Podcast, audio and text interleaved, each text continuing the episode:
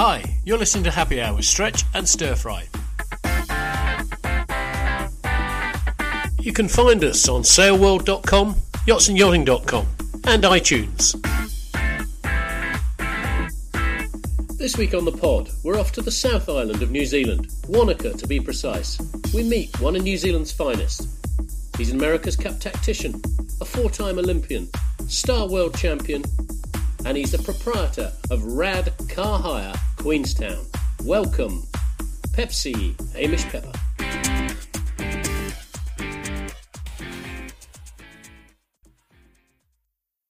Where's your Where's your dressing gown? On the back of the Thought you bedroom, on the back of the bedroom door. Yeah, Can't believe you get dressed up for Hamish and not for me. yeah. Well, well, you, you need to learn where you sit in society, Stretch. I never, I never actually graduated from Nipper, which has always sort of slightly pissed me off, actually. but any more language like that, you won't be progressing at all, matey. God, I, I was bloody paranoid then. I did the uh, restart, and then I had the Rainbow of Doom spinning. I thought, Oh, no. oh. well, I think this will be the first pod we've done where we're not taking alcohol. I've Yeah, only got, that is true, actually. Yeah. I've, I've only got a. I've got one for you. Oh, good lad. Oh, there you go. yeah, it's nice to be able to see the screen. Hamish, how are you today? Yeah, not too bad, thanks. Yep, surviving. How's your body?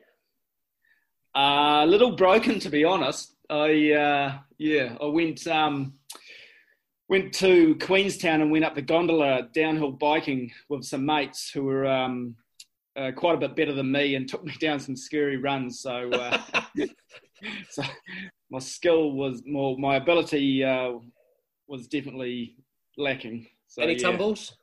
Yeah, yeah. Oh, yeah. Uh, my leg's quite sore. Oh, really? And do you wear like Yeah. body armour and? Well, I didn't have any of that stuff. They had all that, you know. So they took me. So they took me up these runs and like, yeah, yeah, you'll be fine, you'll be fine. You just got to bomb it, you know, bomb it, you know. And I'm like, oh yeah. And I get to them and I'm like, ah, no, I'm not bombing. I'm not. I'm a pretty much amateur at that sort of stuff. And so yeah, so I took a couple of tumbles, you know. So Oh, sore elbow, sore leg, you know. That's all right. And and for the listeners, you're a bit of a. I, I call you an adventurer. You do the coast to coast race in New Zealand, and that is Yeah. canoeing, cycling, and running. Yes, yeah, yeah. So I've only done it once, and it's been a goal of mine, or in the bucket list for a while. So I um, decided to take it on uh, this year, as in February, and starts off on the west coast of the South Island and goes across to the east coast, uh, so Greymouth to kind of Christchurch, and and basically it starts with a 2.2 kilometre run to your bike, um, followed by a a uh, 60k ride to a 33k mountain pass run to a 15k bike to a 70k pedal to a 70k bike to the finish. So yeah, so it took. Um, I was quite pleased. I was I was happy just to finish it for one, and then but I was happy to you know came in in about 13, 13 hours 25 or something. So Awesome. yeah, big And day. you back this year for more? I've entered again. Yep, uh, decided to have another crack at it. It's a big was- bucket you've got then. Your Yeah. bucket list. yeah, well, yeah, there's not much in the bucket. That's the problem. yeah. Well, now, Stir Fry, you've started doing so much running yourself. Maybe when everything relaxes, um, or maybe when you're the leading pundit for the America's Cup in New Zealand, um, Hamish could take you on a coast to coast. Yeah. Yeah. We'll do a couple of runs. Yeah, maybe. Yeah. Well, actually, um, myself and Mo, if lockdown hadn't occurred, we were going to uh, can- um, not canoe, sorry, paddleboard the Caledonian Canal this year in April, How Oh, far we is would- that? seventy-eight miles. Yeah. So we were doing it slightly differently. We were going to go twenty-five miles a day, roughly twenty-five miles a day, and then stay at a pub, have a few beers in the evening, and then continue. Initially, Mo's idea was to camp, and I said, "No, I'm not doing that." That's- Brokeback Mountain. Jesus. yeah. God, yeah. Two very big men trying to work out how to open a can of beans. Is that a euphemism? anyway, it didn't happen because of the world at the moment. So Yeah. never mind. So, Stir Fry, um, Hamish is telling us, telling me, whilst you were sorting out your computer issues, that uh, that New Zealand is kind of closer and closer to the norm now. I mean, obviously with a bit of social distancing. Yeah, we've just got we've got one active case uh, left, and um, yeah, we haven't had a we haven't had any cases for 15 days now, so um, new cases. So we'll hopefully this active case will um, recover and, and in the next few days, I suspect, and and then we'll be COVID free. Wow. But you know, yeah, we're we're but we're very lucky. We're a very isolated country, which isn't the most popular and um, tourists go. You know, like not like Gatwick or Heathrow, where you've got yeah, millions not, of people you're not a hub. a day. Yeah, so we, so we've been we've been uh, we've been lucky in that regard, and and she she looked at what other countries were doing and then took their lead and and closed the borders and and you know if we, if she had closed the borders sooner, she would have we would have been better off again. Yeah. So you know, hindsight's a it's a very tricky thing, you know. You know, because I have a couple of businesses, and you know, we certainly saw the effect from the lockdown and and all of that, and there was a lot of, and it's still ongoing, you know, as the world is, and and it's tough times, but it's um, well, you, you give your businesses a plug because anyone coming down to New Zealand uh, to watch the Cup, they are going to need to rent a car. And what's the company called, Pepsi? Rad Car Hire in Queenstown. Yeah, Rad Car Rad... Hire in Queenstown. Yeah, that's our company. But, but we've there's uh, about 23 branches uh, nationwide from Rad. So um, you know, if they come flying to Auckland, there's a Rad Car Hire there, and and you know we you know, we don't claim to be a Hertz or an Avis, we, but we claim to give a, a quality car to, um, to, to get you A to B and all of that. So, mm. so when did you get into, when did you get into that business, Hamish? Oh, probably we've had it for five years now.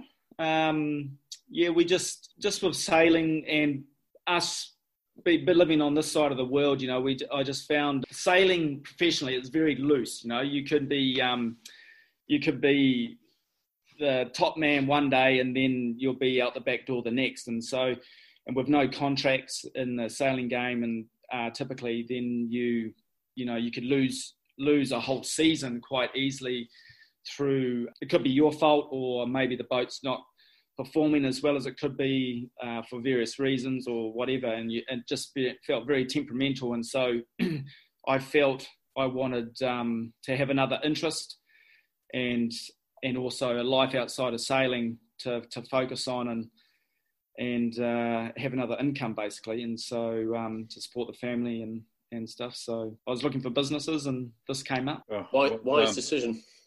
Yeah, very yeah. wise decision. Sometimes look at, the, look at the last six months. yeah, I know. Well, the, you know, it's very it's very unfortunate, and you know, luckily for for New Zealand, we got our domestic tourism is starting to happen, and and today we had a massive dumping of snow on the hills, and, and so the ski season's looking more and more uh, prospect for a, for a good season. So, you know, hopefully that goes well, so the business goes well there. Cool.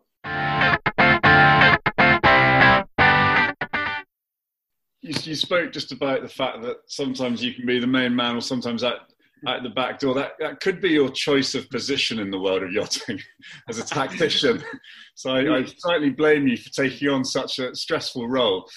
Um, yeah. But you've been absolutely at the top of the game for you know well over two decades, which is a which is a hell of an achievement. Thank you. But uh, I'd, I'd, love to perhaps just uh, give give our listeners a, a bit more of an insight to your world and and and take them back to perhaps to childhood. I mean, I, I, was reading that you even grew up, you know, used to play golf with Ray Davies when you were kids. I mean, oh. is, is a very small place? And also, what's it like to play golf against the world's most competitive man? well, the funny thing is, Ray um, actually was probably my one of my earliest friends. So we, his parents and his brothers were uh, sailing at Murray's Bay Boating Club, and my father and, and my brother was sailing there too. And so we, as like four or five year olds, were down there with, with the family on Sundays. And so we quickly, we quickly became friends and, and then, then it was kind of our turn to jump in the boats and the dinghies together. And we um, very much, you know, we fought against each other for the, for our whole uh, junior career, basically. Yeah, we took slightly different paths, you know, with Ray going Volvo and, and offshore stuff. And I was kind of went back and I went to the America's Cup earlier and and that sort of stuff. And so it, yeah, so we've been friends for a long time. So now you mentioned the America's Cup there, Pepsi, because I always feel that was a bit of a poison chalice for you um, in 2000. Well, after two, you, you were involved in 2000, is that right? Yes, yeah. So what, 2000 2003 with Team New Zealand. Yeah, so 2000 was probably wonderful, you know, riding along the coattails of a, a, hugely successful team that then had the heart ripped out of it, and then you got the poison yep. chalice handed to you in 2003. yeah, it was it was it was a tough challenge. You know, we, you know, we, and there was a lot going on with obviously Russell and Brad, and the majority of his top men uh, went to Alinghi, and so it kind of opened up the door for possibilities for Dean Barker and myself to um, to step up, and also others that we saw with James Dagge, and you know, there's a bunch of us that we were quite tight together, and and so yeah, it opened the door up, but we just um, I I think that challenge from previous challenges where Russell and Brad were so dominant and they were head and shoulders above everyone else, you know, with Peter Blake and, and stuff. And then coming down to Dean and I, we were still pretty young at that point, and so we were kind of overridden quite a bit, and uh, became a very much design-led team. My feeling was, and um, and so yeah, we didn't quite get the boat that we uh, we hoped for. Yeah, some certainly some catastrophic failures in that campaign. You're very and, diplomatic. Yeah, yeah.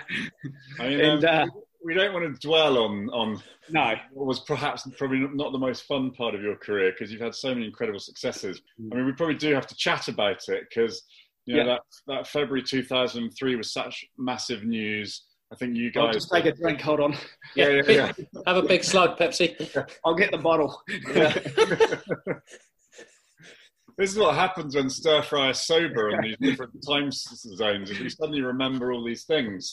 Yeah, um, exactly. Um, but you know, Feb Feb 2003, and you did have an awesome sailing team there. Actually, a young but really cool bunch yeah. of guys to you know to watch, and and certainly as as an outsider looking in, you know, we were really definitely expecting pretty extraordinary things. But you know, I think race one of that America's Cup match and it was such an extraordinary thing to watch on TV. The guys bailing.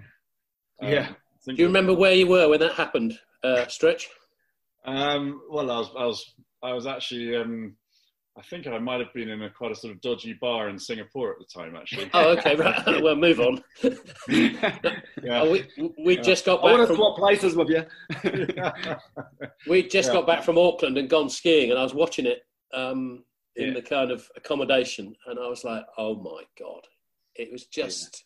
It was it was hard yards because you know your boom broke, the Genoa went. That was all in race one, I think, wasn't it? Yeah. I mean, it was, yeah. For our listeners, could could you tell us about the hula? yeah. So so basically the hula, because uh, with the America's Cup they had this rule where waterline length and um, and it's all about um, and and um, those type of America's Cup boats, you saw those funny bows with a chin on them, and it's all about trying to cheat the waterline and make the boat feel like it's longer, so it would go faster.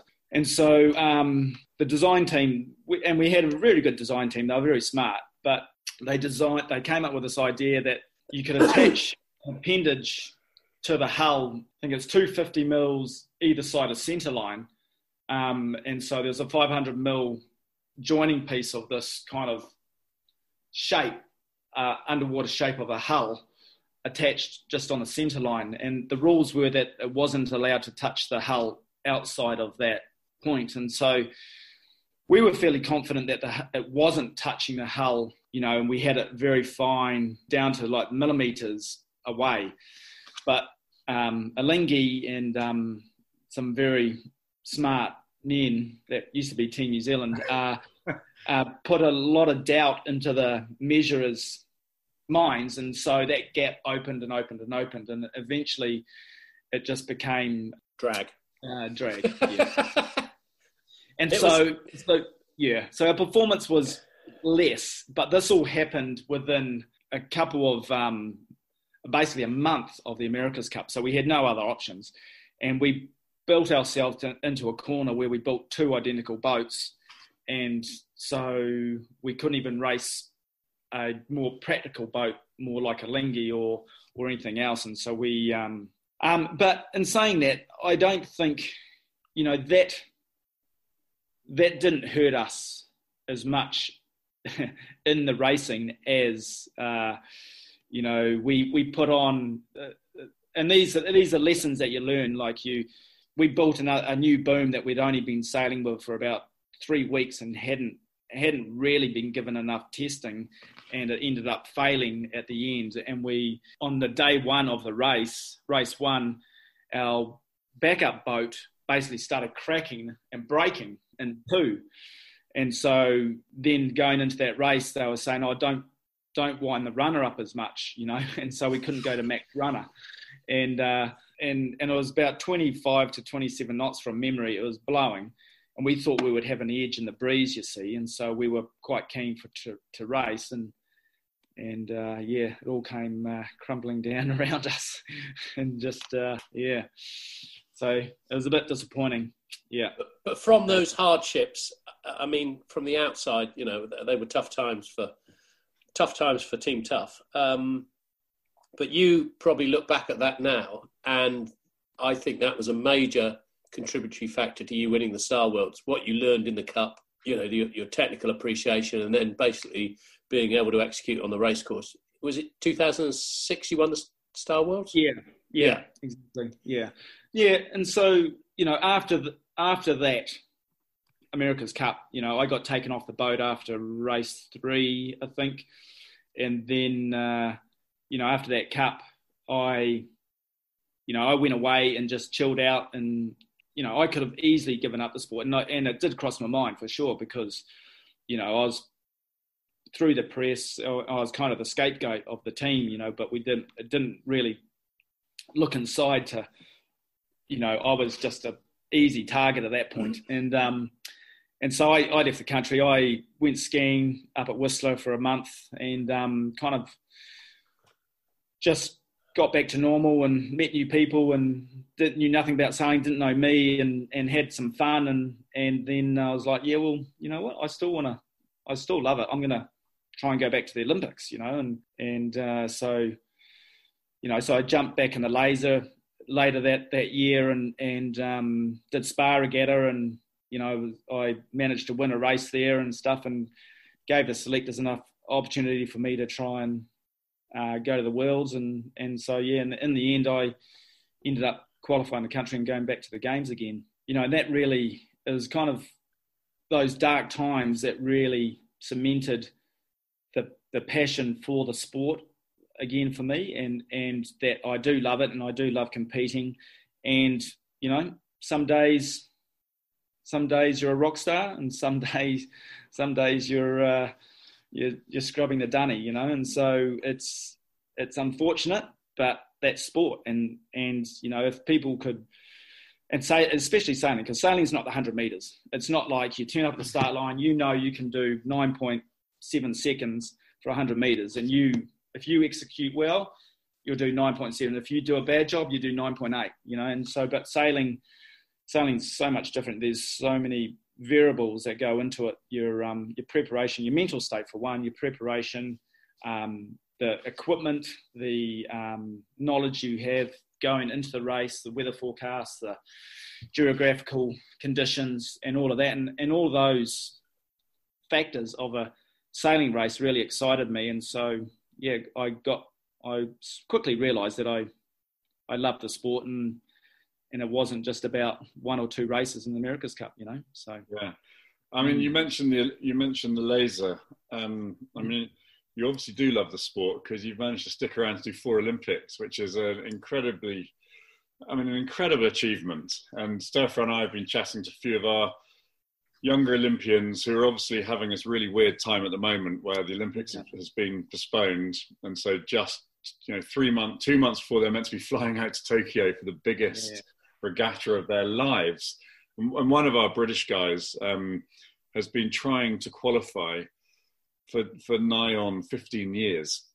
Yeah, right. Finally qualified, you know, and we wish John the best um, um, in 2021. So, I mean, to, to your Olympic campaigns, four Olympics is such an achievement, but even more so, I sort of feel coming out of New Zealand where you know what is it what is the stat every other person has a boat in their in their backyard yeah um, yeah. I mean, how did you enjoy your Olympic adventures? I suppose.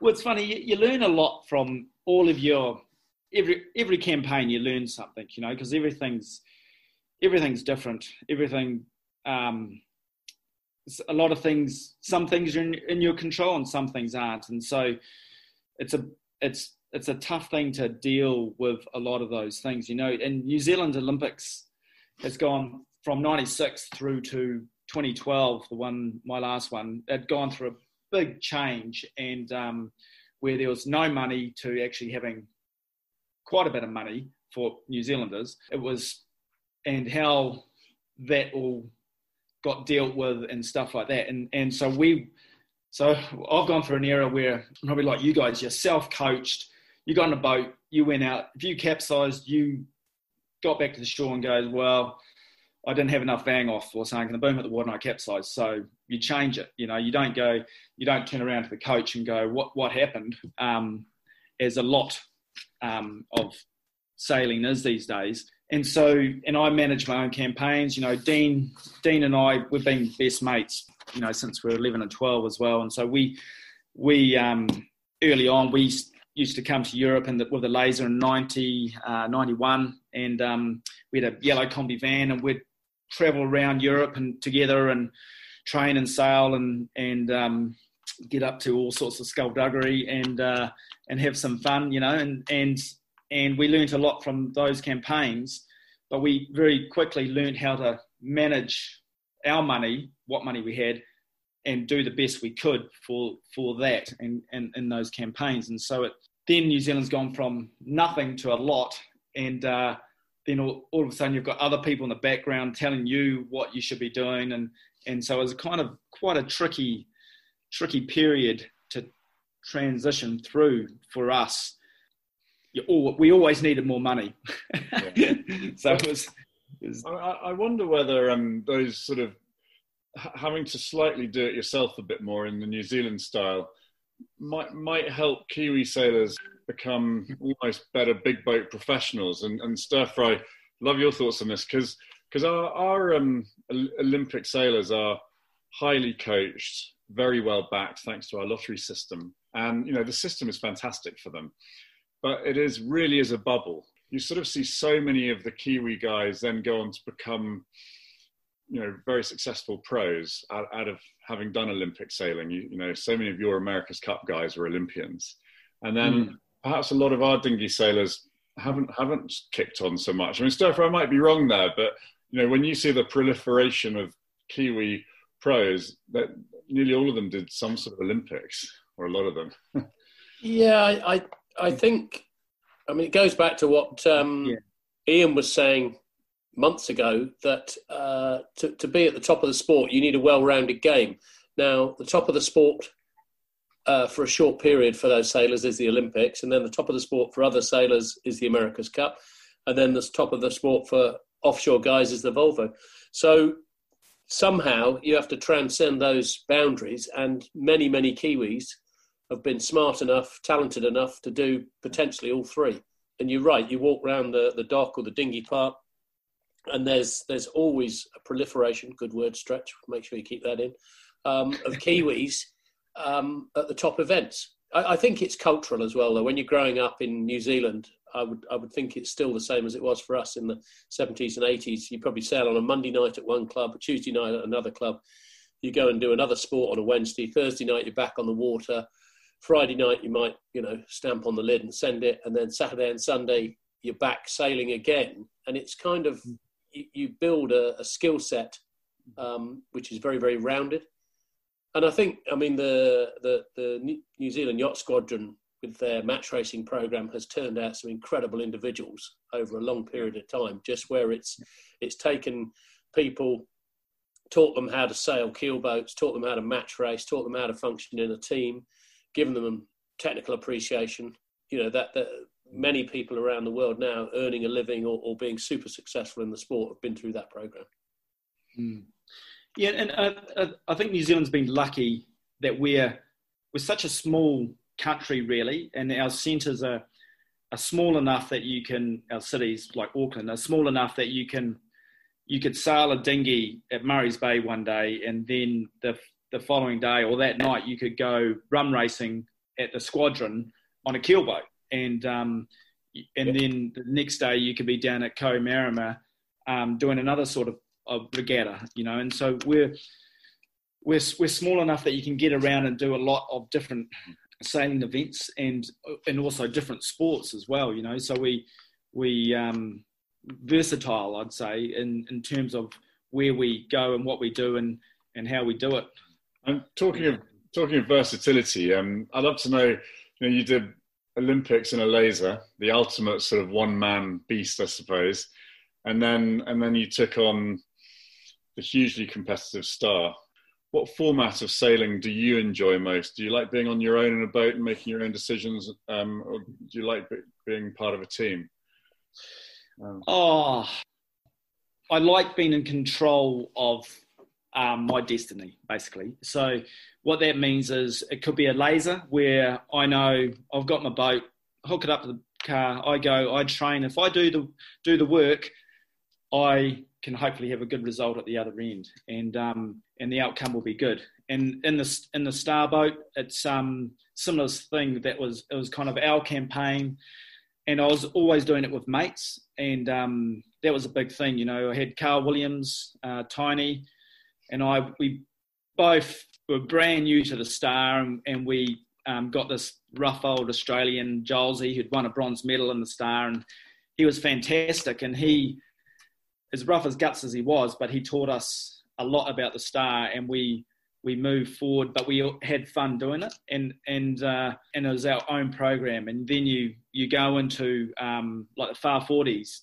when we won the worlds in Aussie. There we had a really good team there was no one person that controlled everything. Everyone had their say and their input into how we should run the team. And so, so those sorts of campaigns I've really, really enjoyed.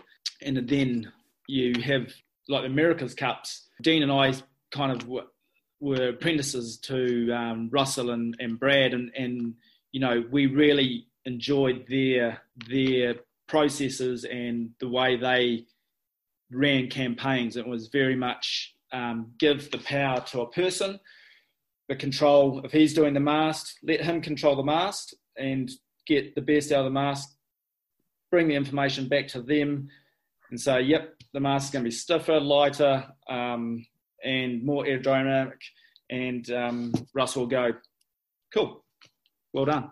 And and but then he he he was also had the finger on the pulse enough that he could, if something wasn't happening, he could step in and you know kind of rack things up enough to get things happening. But but it was a case of spreading the load. It wasn't one person that ran and was going to be make a team successful. It was a bunch of people, you know, and and and that's where the likes of the 52 Provezza, you know, for example, you have Stir Fry doing the downwind sails, and and then he's got a, a big involvement in the team dynamics and and the personnel and and and doing maneuvers as well in the boat. And then you know the likes of myself and John and um, Nacho, we might be more involved in the tactics and the and the playbook and the and that sort of thing. I don't need to get involved with the maneuvers, you know. And Stir Fry I can tell you is if he leaves me out of the manoeuvre, the boat's going to be better off. So that's all. that's he's, so, he's so keen not to be in on the manoeuvres. He turned up and he was 91 kilos. And we said, oh, he, he looks pretty strong. We'll put him on the pumps. No, no, no, no. Now he's 78 kilos. He's taken it super seriously not to be involved. well, I think that's a, got myself out of that job. From what I've heard, that's a good thing because when Vasco gets involved with anything with the manoeuvres, it's a total total disaster. Yeah, but but Pepsi showed more commitment.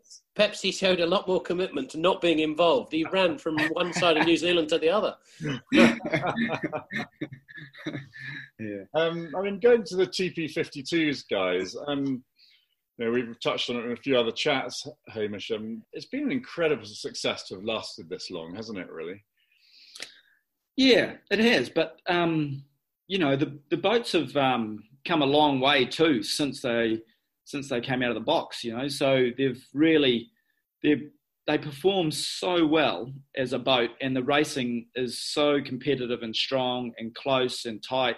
Yeah, I just you know that's the it's the best racing in the world for me right now. You know, and and when you get if you've got eight 52s or you've got 12 52s or probably stir fry can say when he had 24 52s back in the day you know it's still the same thing you come into the top mark and if you're coming in on port and there's a, there's a stack of boats on starboard you know and you know it's scary stuff trying to bear away dip the other boats and try and slot yourself in. It's it's that tight.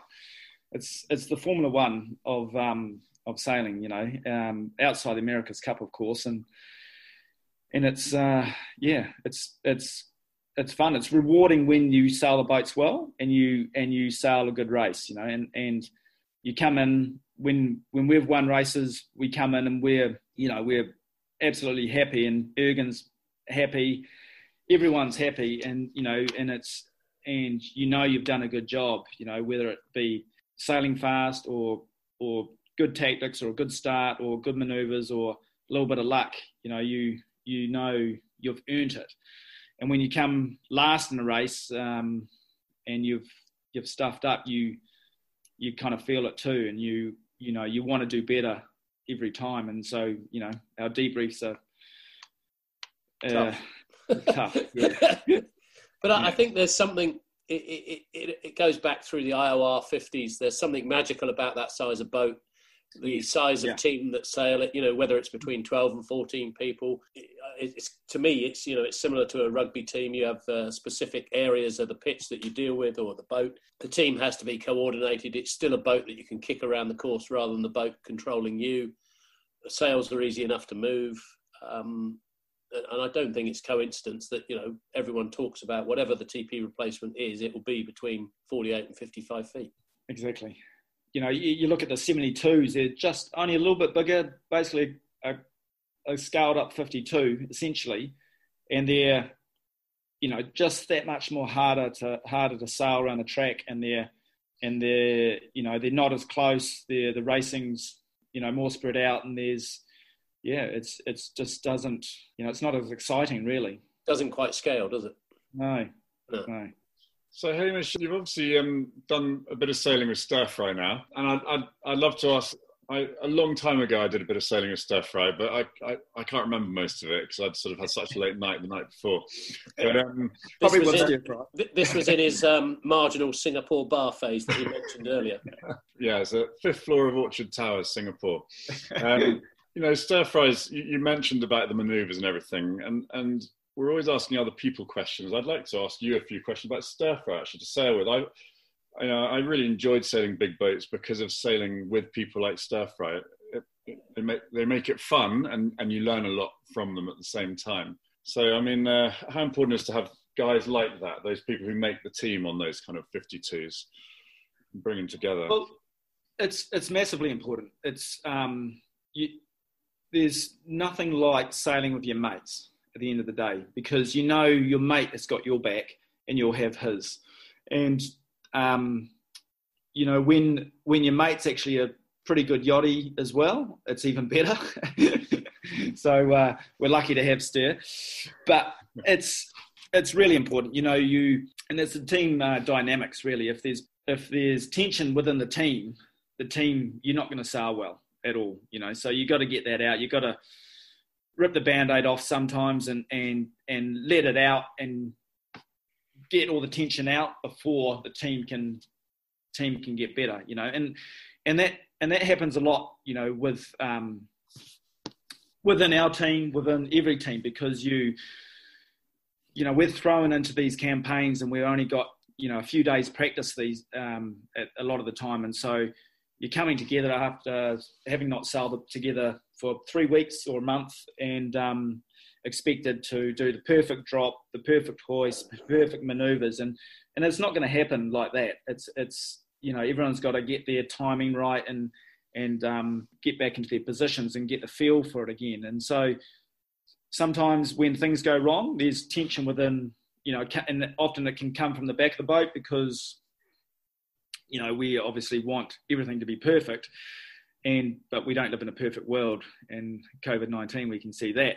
And but we, if you're sailing with your mates, then you know that in a in the next time he'll be that much better and you'll be a lot better off. So yeah, and it's it's just enjoyable. And if you've got a good chemistry within the team, everyone has fun. And if you're and if you're having fun sailing, I believe, if you're having fun, um, you're going to get the best results and best out of everyone. So yeah. Well, I think adding to your to points there, Pets, when you joined Provezza, you came into a, a team that was sort of relatively stayed, had been the same for a while, and it needed some fresh impetus, new blood, and it needed a someone who was prepared to be self-effacing, critical of himself, and you came in and did that, and it was like a breath of fresh air. And I think you know that's been borne out in the way that we sail the boat, the amount of fun we have, um, and results. I mean, yeah, I, I know for one, I don't sell. I I very seldom have a perfect race, you know, and so there's always I'm very critical of myself. Um, maybe not in front of everyone, but you know, I I will analyze every part of everything I do in a race and and go, well, should I have tacked before before quantum or or uh, or gone the other side of them, sort of thing, and and I guess that's how I've been I've been brought up. I self I've been self coached a lot, and so I I very much look at every race and see how I can improve and try and improve and and do a better job. You know, so I yeah, it's when people are critical of my performance, then you know it's probably justified. And you know I've got pretty thick skin now, and uh, after 2003, and uh, bulletproof. yeah, and so uh, yeah, you know, and and you know, you, you've me personally, you've got to. I, I expect it, and and then um, when I see something wrong within the team and I pipe up and say something, then you know, equally, I think they've got to listen to what my comments are too, rightly or wrongly. They might not be right, but it's um, you know, everyone's got to be. Yeah, it's an open book. Yeah. So life as a life as a as a Kiwi pro pro sailor. I mean, obviously you love airports, love airports. Yeah, I'm about to say.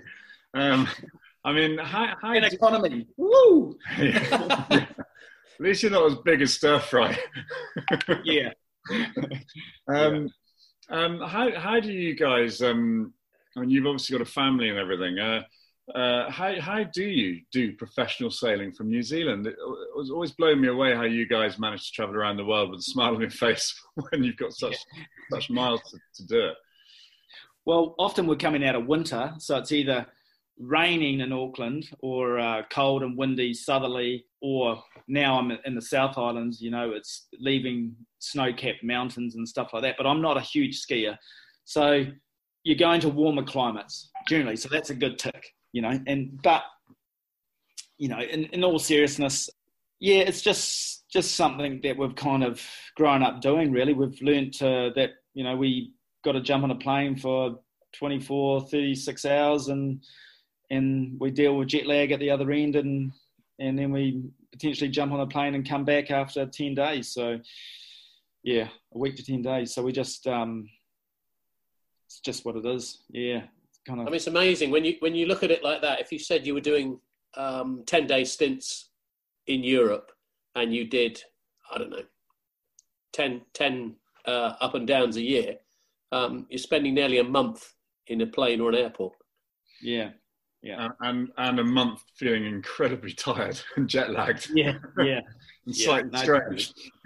yeah, yeah. Um, so for the tactician, for the Kiwi tacticians, that's quite hard because if you do have a bad regatta, you've got an extremely long journey to think about it all the way.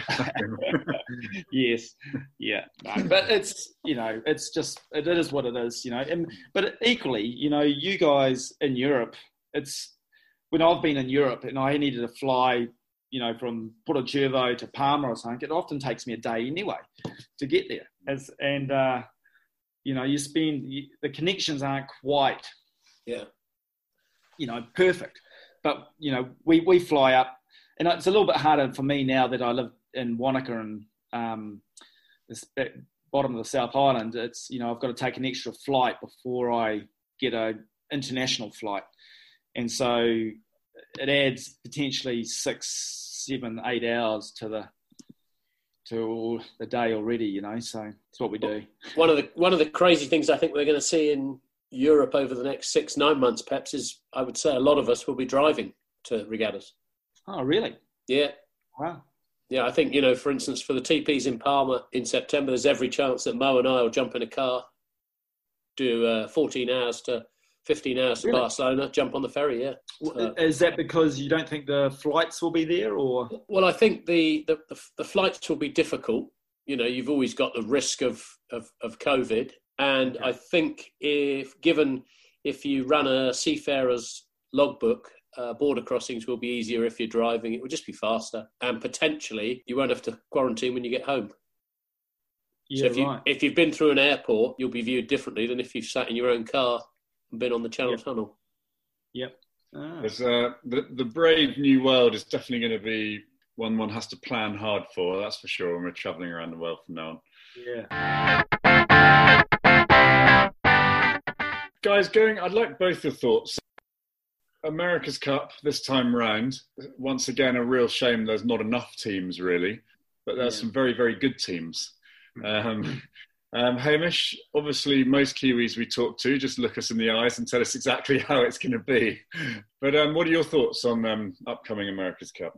I mean, I don't, I don't know enough of um, what other teams have been doing and where they're at, and you know, I'm only getting snippets of it, and so it's very, very hard to judge. It would have been it would have been awesome to see them race in uh, Italy this year, um, just to see where the teams were and and how they performed and stuff like that. You know, mm. um, and like you say, there's four excellent teams, and I, you know, I I don't know how it's going to play out because we we haven't seen. They're all very different boats, and they're all they haven't got their second boat in the water yet, and they're all. It's going to be interesting I think when the second boats come out, I think it'll be a lot more revealing as to the performances of the boats and, and that sort of stuff. I think. Yeah, yeah.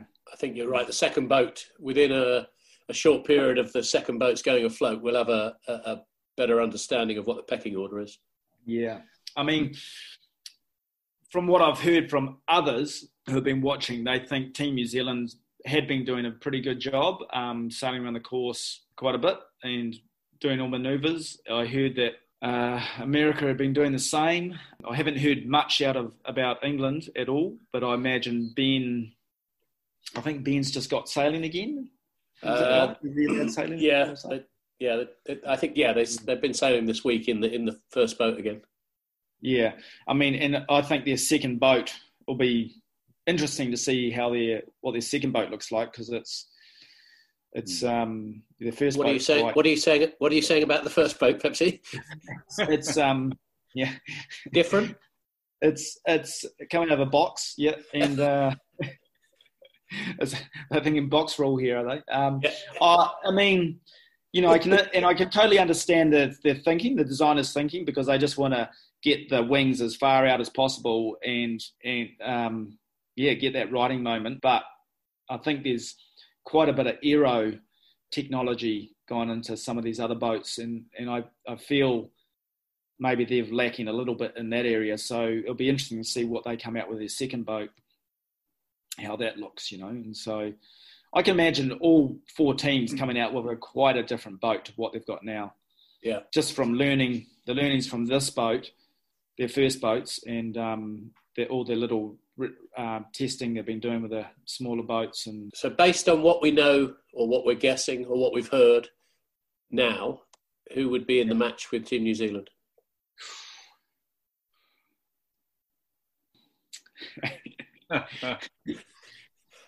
I'm I'm really good mates with Ben. Actually, um, when Ben. I didn't ben ask. You, I didn't ask who your mates were. Yeah, yeah, yeah. So I, am going to write. I'll write down who I think, and I'll hold it up after you've answered. I think it's going to be America at this stage. Obviously, um, I, I, held up GBR then. Yes, yeah, because you're both good mates with Ben. yeah. No, but I, I, you know, Ben's Ben's a smart man, and he's got a lot of smart people around him. So I think you know their second boat, and he's learned a lot from Bermuda, I imagine. And one thing that really sticks in my mind when I joined the team with America's Cup team, I because I was Dean and I were part of Team New Zealand back in '94, and we could have gone to San Diego, but we chose to um, do our Olympic campaigns. And you know, one of the biggest things there, Russell and those guys were saying there, is they just they just want a boat with no drama, no bowsprit, no legal thing, just a boat that is equal to the others that can they can sail and sail better than the others around the track, and it's going to get them around the track. That's all they wanted. Then they came up with a weapon. yeah, yeah. Well, yeah. Doug Peterson, well done. Yeah, and then then it was even better. But you know, that's that was Russell's mentality, and and at the end of the day, and I think I appreciate those sorts of things. You know, at the end of the day, I just want a boat that is as fast as the others in all conditions, and then we can put the boat in the right place, hopefully, and sail the boat as fast as the others and as skillfully as the others, and you know the best man will win. What do you guys think? I mean, the American Cup is is littered with campaigns where there's been a not very good first boat, and then they've gone a bit radical on the second, and it's caused mayhem for it. You know, for for many a cup team. Are we going to see are we going to see radical differences with the second boats, or are we seeing incremental tweaks? You know, I know yeah. each team is different, but what do you guys think for this one, for this car? It's a big learning curve because this well, is the first time uh, this boat's been done. I think Pepsi. It's funny you use the expression when the when the when the boat goes afloat and the boat is in the water. The problem is now with the cup, the last thing you want is the boat in the water. Essentially, you want a boat that will fly or foil obviously all around the course without any touchdowns and allow you to execute the manoeuvres with with uh, minimal downturn in speed. So uh, I think from what I've seen of the Brits with their uh, modifications after they stuffed the bow in in Cagliari, um, I, I, think their second boat will be a, a radical departure. Is that is that a dangerous thing in America's Cup terms, looking at the history, or is it just proven by science? But I think this new class is so new and essential that yeah. you, you, know they're they're learning. Uh, they're, there's no history.